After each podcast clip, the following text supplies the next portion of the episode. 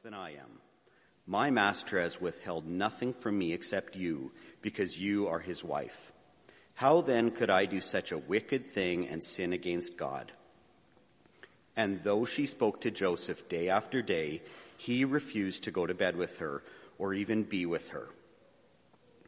One day he went into the house to attend his duties, and none of the household servants was inside. She caught him by his cloak and said, Come to bed with me. But he left his cloak in her hand and ran out of the house. When she saw that he had left his cloak in her hand and had run out of the house, she called her household servants. Look, she said to them, this Hebrew has been brought to us to make sport of us. He came in here to sleep with me, but I screamed. When he heard me scream for help, he left his cloak beside me and ran out of the house. She kept his cloak beside her until his master came home. Then she told him this story. That Hebrew slave you brought us came to me to make sport of me.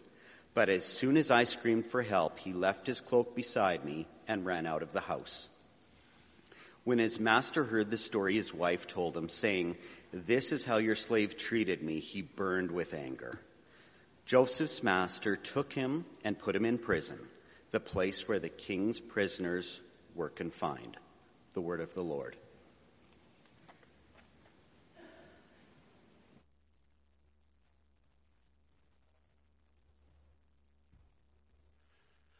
Good morning, church. Thank you, Robin. Thank you, Jolene. I could uh, almost hear Joseph singing that song.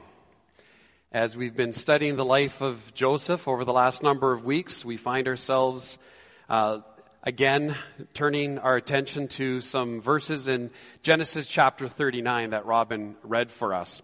Just a, a quick word. Um, at the ushers tables, there's a little sermon note sheets like this if you're interested in taking some notes. And this is particularly true for those of you who are in grade fives and sixes who during the summer will be staying in the service. If you take some notes and give it to any one of your uh, children's ministry leaders, uh, you'll be uh, eligible for a treat. So you can do that. There's also a word search puzzle there that's based on the scripture passage that we're looking at. And so if you want to again, that's just for the grade fives and sixes. So nobody else get any, any ideas of something that you might find, find interesting. It's interesting to me how quickly the summer goes. Um, have you noticed the days are already getting shorter? What a downer, eh? I, I mean, really, um, after June 21st, right, where the days are getting shorter all the way till December 21st, uh, the shortest day of the year. Um, as we head into the summer months, uh, the days go by so quickly. I always like to say about Sundays, they come around with amazing regularity. And so uh, that's true, I guess, of any day, right? Where uh, all for us as a church staff, so much of what we do, there's things that obviously take place, but a lot of what we're doing during the week is kind of preparing for Sunday, and then Monday comes and we start to prepare for the following Sunday, and it just kind of goes over and over, and then the weeks can go by very quickly. And so when we started this series in Joseph, we said, well, it's going to be 12 weeks from the middle of June to the beginning of September.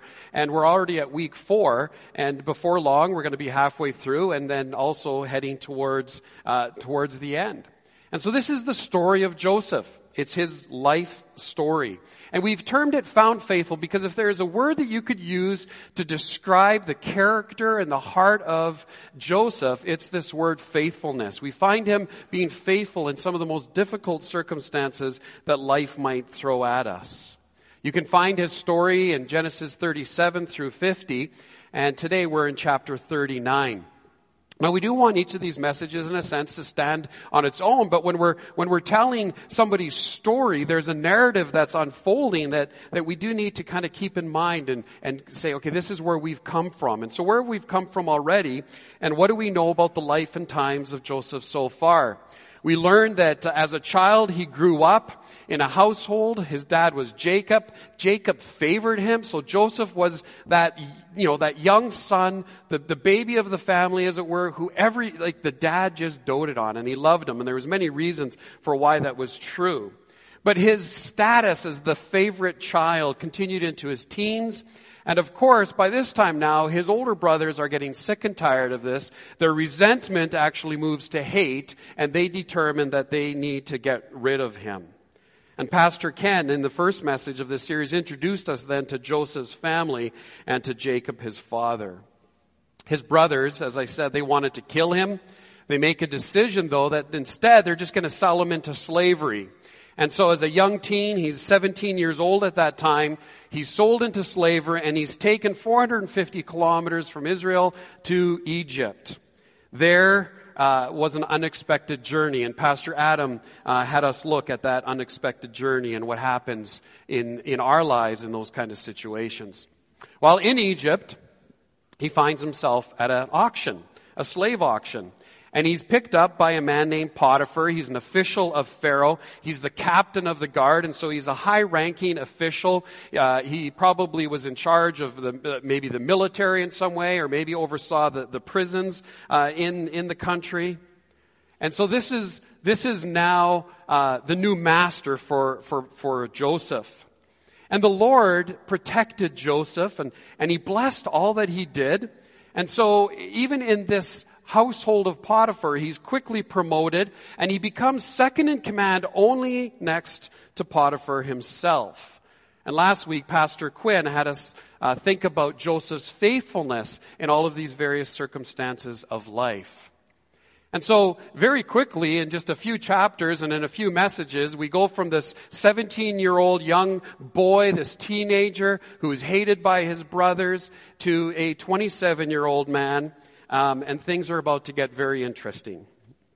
You see, what makes Joseph's life story, I think, so relevant is that it's a true story that we can relate to. One of my favorite movies, I don't actually watch a whole lot of movies, but when I do, I love to watch true stories because I feel like there's something that I can identify and connect with. And this is a true story of a, of a, of a man that was faithful in his life.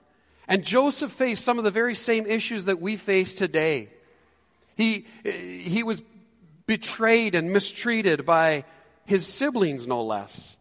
He, he, he, was dealt with unfairly, as we're going to see. He was faced with sexual temptation. He was raised in this dysfunctional family that even after the passing of many years, it didn't seem to get any better for Joseph's family. And what's important for us to see is how he responded to some really brutal life circumstances.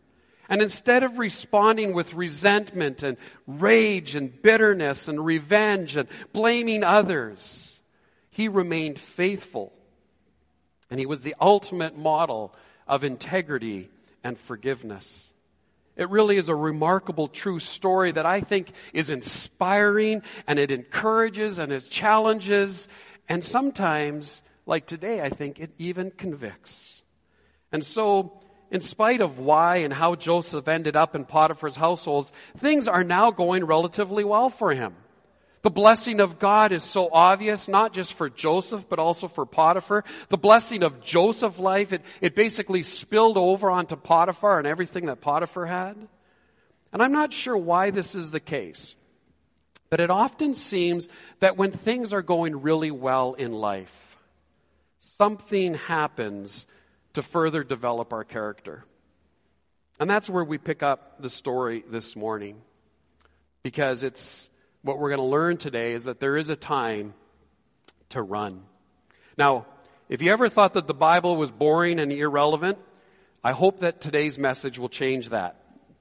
Perhaps you've already lifted a, an eyebrow when, uh, when uh, Robin was reading the, the passage for us this mor- morning. Maybe even squirmed a little bit, and you're thinking to yourself, I've got a grade five student uh, sitting next to me. What are you going to do with this?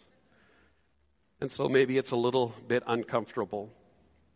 But the reality is that we all deal with temptation of one kind or another. Clearly, here in this context, it is about sexual temptation, but temptation is not limited to that area of our lives. We can be tempted by material things, right? It, it, it, might be the temptation, it could be something as large as a house or maybe as small as a ring, like a new car or a new couch if you're into decorating and designing and you, something catches your eye as you're walking through the mall. We may be tempted by personal things right? A lust for status or recognition, fame or power. And I think it's important to straight, state right up front what temptation is and what it is not. Temptation is defined as an enticement to sin. Temptation itself is not sin. And it's very important to make that distinction. It's one thing to be tempted, it's another thing to give in to that temptation.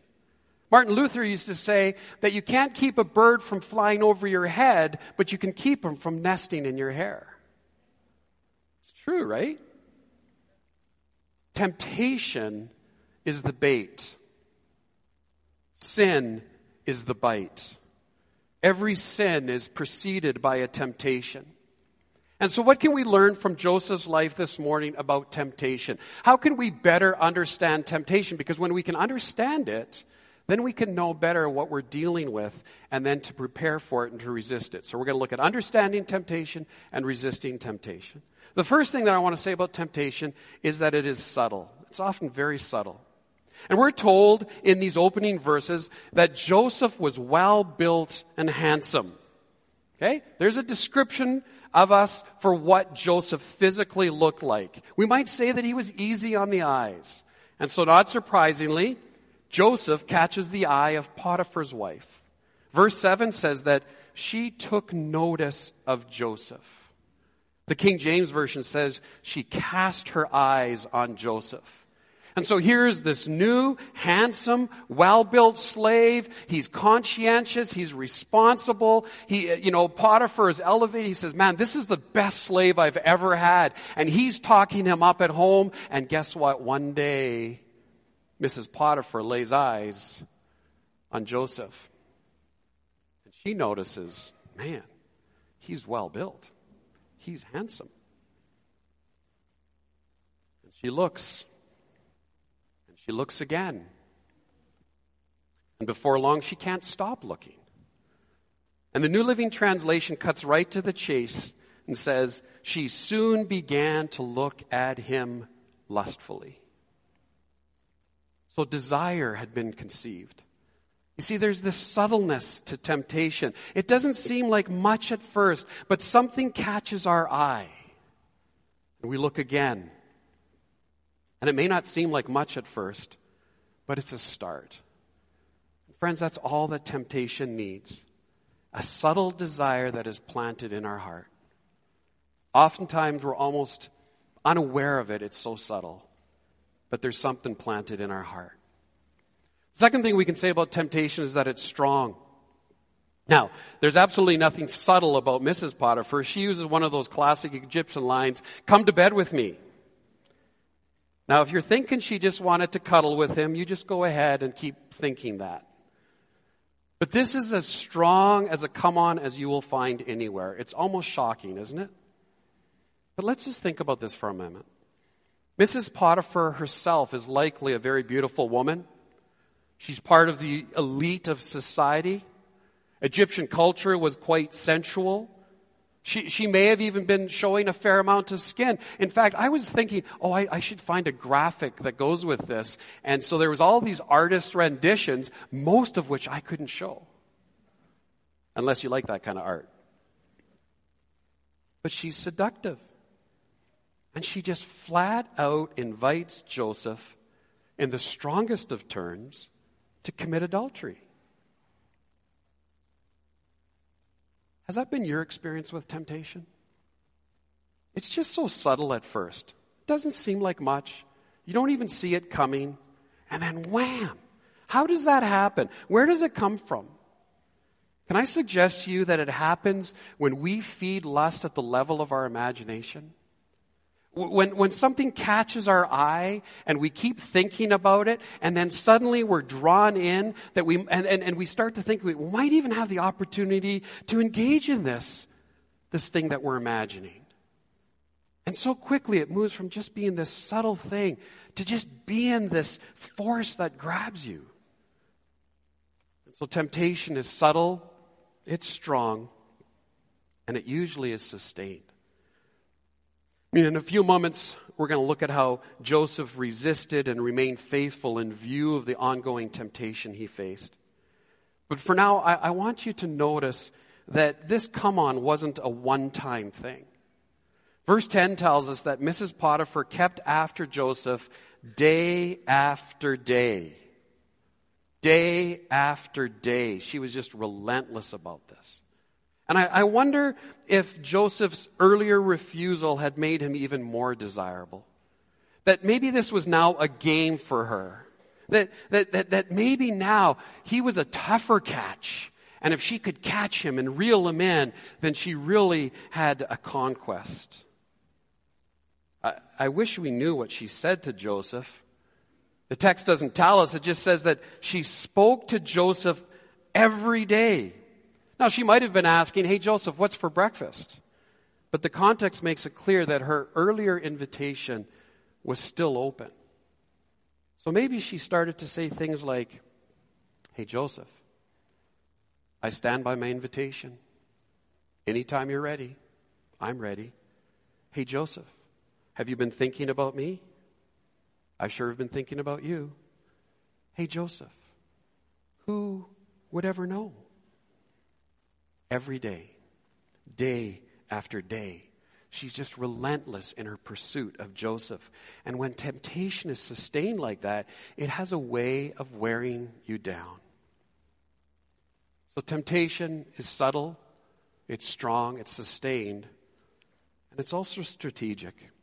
In verse 11, we read, One day he, that's Joseph, went into the house to attend his to his duties, and none of the household servants was inside. See what's happening? Got the picture? Suddenly, on this day, no one else is around. Usually the household is overrun with servants, but not on this day. And the question that immediately comes to my mind is Did Mrs. Potiphar set this up? Maybe, maybe she thought that Joseph was only refusing her consistent advances because others were always around and they would find out. If that was true, then she needed to be a little more strategic with her temptation. Friends, let's make no mistake about this. I think a message like this is so important because we have to understand that we, as followers of Jesus, have an enemy, the devil, who is ruthless and he's strategic in temptation.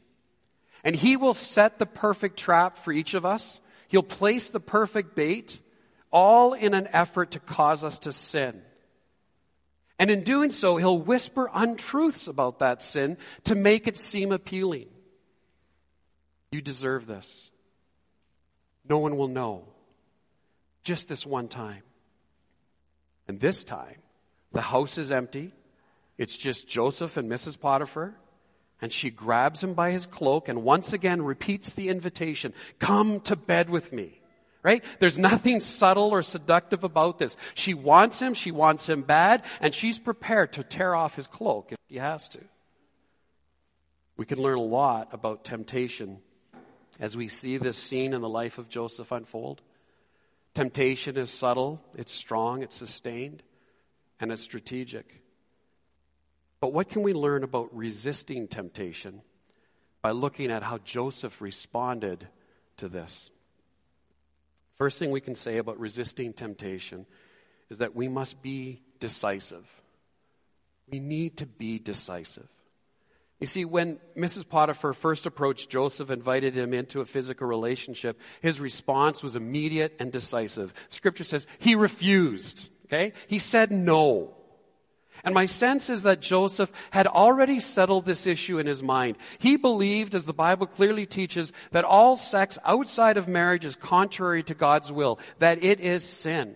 And Joseph had already determined that if he ever found himself tempted to do wrong, that he was going to refuse, that he would turn away, that he would walk away.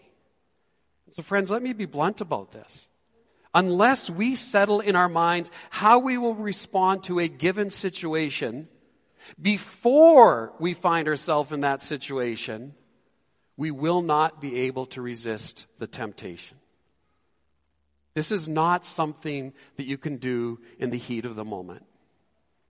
And so, students, singles, even married folk, determine right now that anything outside of marriage is sin. Be decisive about it. Be determined so that when that temptation comes, you can resist. Secondly, and it follows, we must be clear about right and wrong. We must have our own ethical and moral standards clearly defined. Listen to Joseph's explanation of right and wrong. Picking it up in verse 9, he says this No one is greater in this house than I am, other than Potiphar. My master, he says, has withheld nothing from me except you. Why? He says, because you are his wife. How then could I do such a wicked thing and sin against God? And so simply put, Joseph responds to her invitation and says, you know what? This is not right. It's not right. Someone with lower ethical and moral standards, they might have thought that this was okay. This was a great opportunity. It feels good. Just do it. And would have gone along with it. But not Joseph. He's faithful to his convictions. And he clearly outlines right and wrong. He says, You are his wife. In other words, you're a married woman. And so he appeals to her reason. And then he says, How can I then do such a wicked thing and sin against God? And so he appeals to her own conscience. And then the right response would have been from her to go, You know what? You're right. I'm so sorry. What was I thinking? But we know that's not how she responded because she didn't have the same convictions about what was right and about what was wrong. She was obviously a woman of loose morals. And so another thing we can take away from Joseph's statement is that sexual sin is not just a private matter between two consenting adults. Sexual sin is an act of disobedience against God. And once we settle that in our minds, then we can understand that, that, that, if, as a follower of Jesus, we walk in obedience, and so we need to have our convictions about right and wrong, and then be determined to stick to those convictions, no matter how appealing the temptation may be. But we need to be clear about right and wrong. Thirdly, we must be unwavering in our convictions. We need to be unwavering in our convictions. You see, it's one thing to be decisive and clear about right and wrong, but you also need to be determined never, ever to waver, right? It says, I will never surrender. That's the attitude. Temptation is often sustained and relentless, as we saw it was for Joseph. We already saw in verse 10 how, how Mrs. Potiphar went to Joseph day after day. And the pressure of the temptation was sustained, and yet Joseph never wa- wavered. He was determined not to let it happen. He wasn't going to compromise. He wasn't prepared to rationalize. Others without his predetermined conviction might well have found ways to rationalize, right? Well, you know what? Maybe just this once. It wouldn't, can't be that bad, can it? After all, I mean, Potiphar did leave me in charge of everything. And I mean, I could just claim that, that I assumed that that meant his wife as well. Listen, friends. If it's wrong the first time, it's wrong every time. So we need to be unwavering in our convictions. Fourthly, we must take practical steps to avoid temptation. Take practical steps to avoid temptation. You see, it's one thing to be determined, to be clear about right and wrong, to be unwavering. Those are decisions that we make in our heads. It's a decision of the will. But sometimes we also have to be really practical.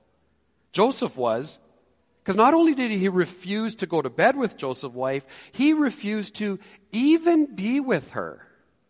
Seems like such a simple thing, but you see what he did? He realized that this woman was relentlessly pursuing him, and the only thing that he could do was take a practical step to even avoid being in her presence. He knew that she was dangerous. And he knew that he, you know, that he may have had these predetermined convictions, but now he took preventative measures, uh, uh, measures, he said, you know. I know what I'll do, he said to myself. I'm just going to avoid all contact with her. Perhaps this is why she made plans to give all the other servants the day off. Just as she was strategic in creating a specific situation, Joseph was equally strategic in avoiding her. And often that is exactly what we need to do as well. We need to take practical steps to avoid the tempting situations. Deciding in advance not to put yourself in a compromising place or situation. Because you can have all the convictions you want, but the best way to absolutely re- resist temptation is to avoid it in the first place. Come on. I mean, we're intelligent people, right? You can figure this out. Think of the places that you are faced with temptation the most. Can you avoid going there? What about the things that you see? What are the things that you, you, you look at? What are the things that catch your eye? Can you avoid looking at those things? When you're traveling alone for work, can you take someone with you? Or admit to a few close friends of the struggle that you may face and then have them pray for you and then ask about your trip when you return? How about putting the computer in an open location in the house? You see, it takes courage to be practical. Take practical steps to avoid temptation in the first place. And lastly, we must run when it's time to run. We must run when it's time to run. The one time Joseph finds himself in a compromising situation, even, you could argue, a promising situation, right? No one is around. No one really would know. And Potiphar's wife is all over him. I mean, can we appreciate even for a little bit just how tempting this would have been for Joseph? He's a 27 year old, single, red blooded male, handsome, well built. And he's all alone with a gorgeous woman that has been in relentless pursuit of him. It was probably flattering to Joseph. It stoked his ego. It would have been a conquest. In verse 12, she caught him by his cloak and said, Come to bed with me. But he left his cloak in her hand and ran out of the house. That's what Joseph did. Now, pure speculation here. Full disclosure.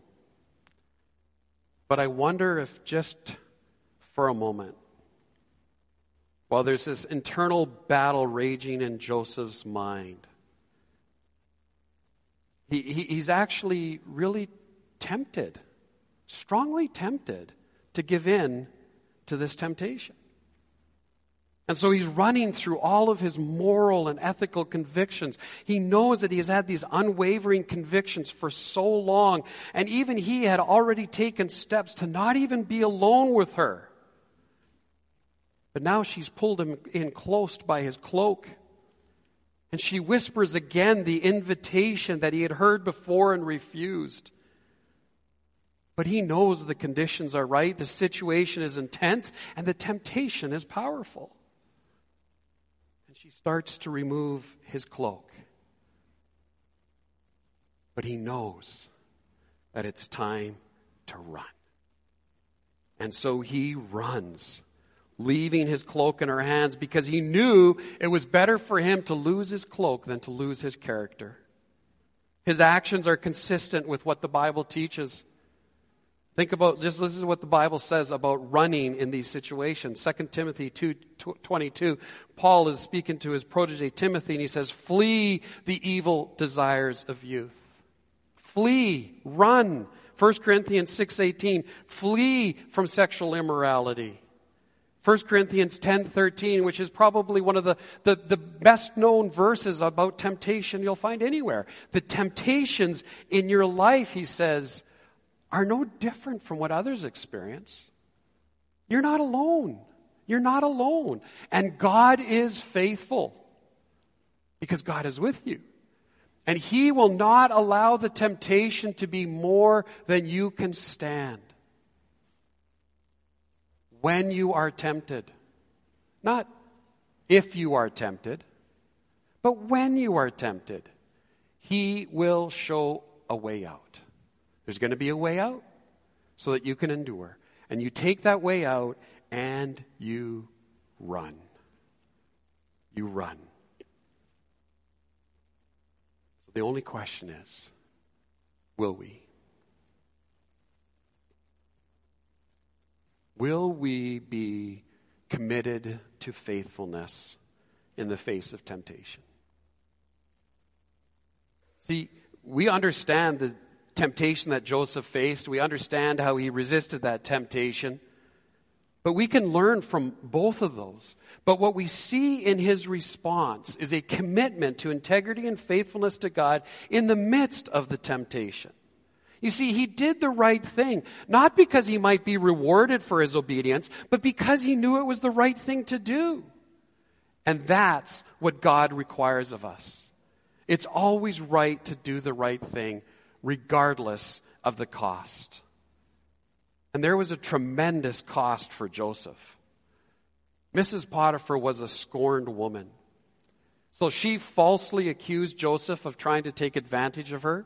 She made up a story. She used Joseph's cloak as circumstantial evidence. She told the other household servants what Joseph tried to do to her. She lied to her husband who then had no choice but to throw Joseph into prison.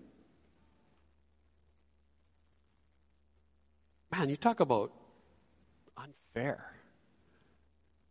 First, he finds himself in a pit thrown by his brothers. Now he's thrown in prison by a man who had held him previously in quite high esteem.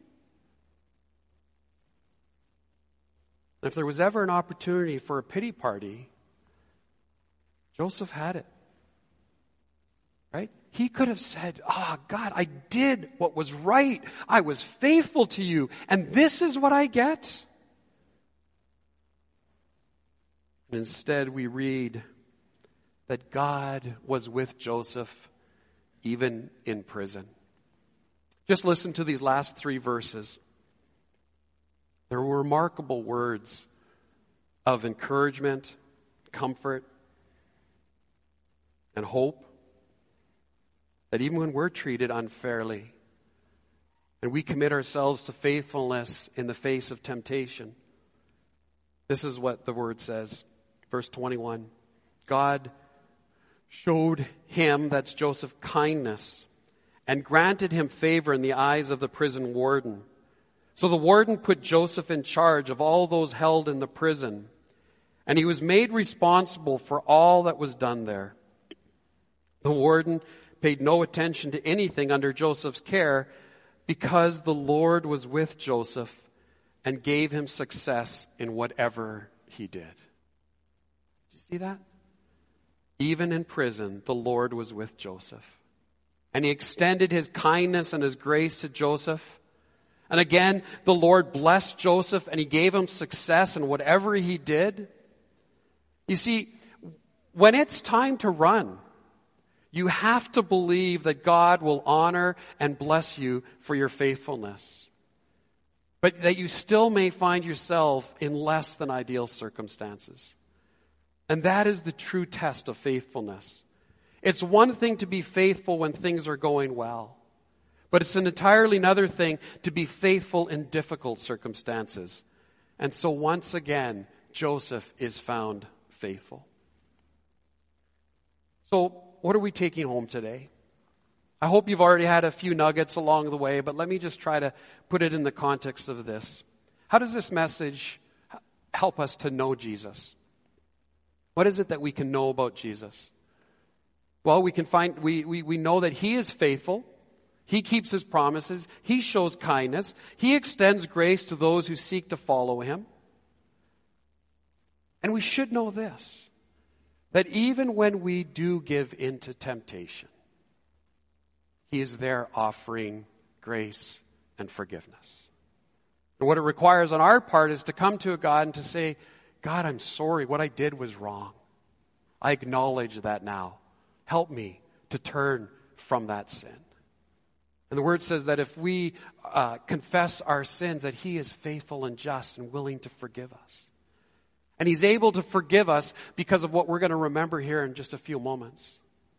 We remember His death, that He died on the cross for us. He paid the penalty for our sins. And through faith and trust in Him, He offers us forgiveness of our sins. It's a wonderful exchange. That is what we can know about Jesus today. And how do I walk this out? Well, first, I just want to say that I think we need to determine, be decisive, to do the right thing no matter what the cost. There's going to be a cost. You know, if, if you're a high school student and the conversation turns to these issues and you say, no, I'm, I'm not, I'm a virgin, they'll laugh at you. They'll mock you. They'll tease you. But are you prepared for that cost?